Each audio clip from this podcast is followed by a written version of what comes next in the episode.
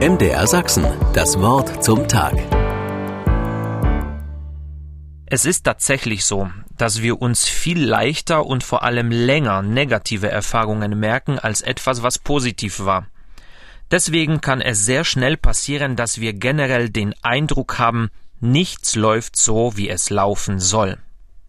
Hingegen aber lesen wir in der Bibel, dass Gott nach der Erschaffung der Welt gesagt hat, alles ist gut.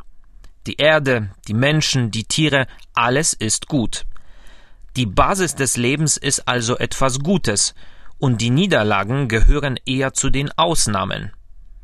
Ein Mitglied des Jesuitenordens hat mal fünf Schritte vorgeschlagen, um die Welt und vor allem das eigene Leben mehr im positiven Licht zu sehen.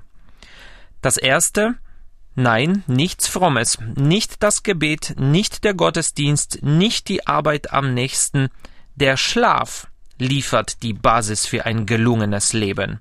Unausgeschlafen leidet der Mensch im Laufe des Tages mehr, aber ausgeruht geht die Arbeit leichter von der Hand und wir haben mehr Kraft, um Krisen zu bewältigen.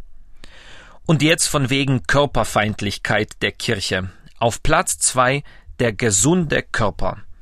Ein ausreichend bewegter Körper, der mit gesunder Nahrung versorgt wird, ist eine entscheidende Erleichterung für das tägliche Leben, schreibt der Pater. Erst jetzt kommt das Gebet.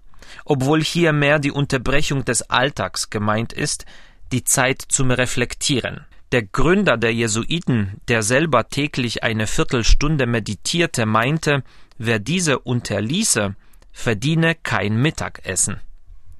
Auf Platz 4 geht es um Beziehungen. Die Einsamkeit tut uns Menschen nicht gut. Das Miteinander macht unser Leben lebenswerter.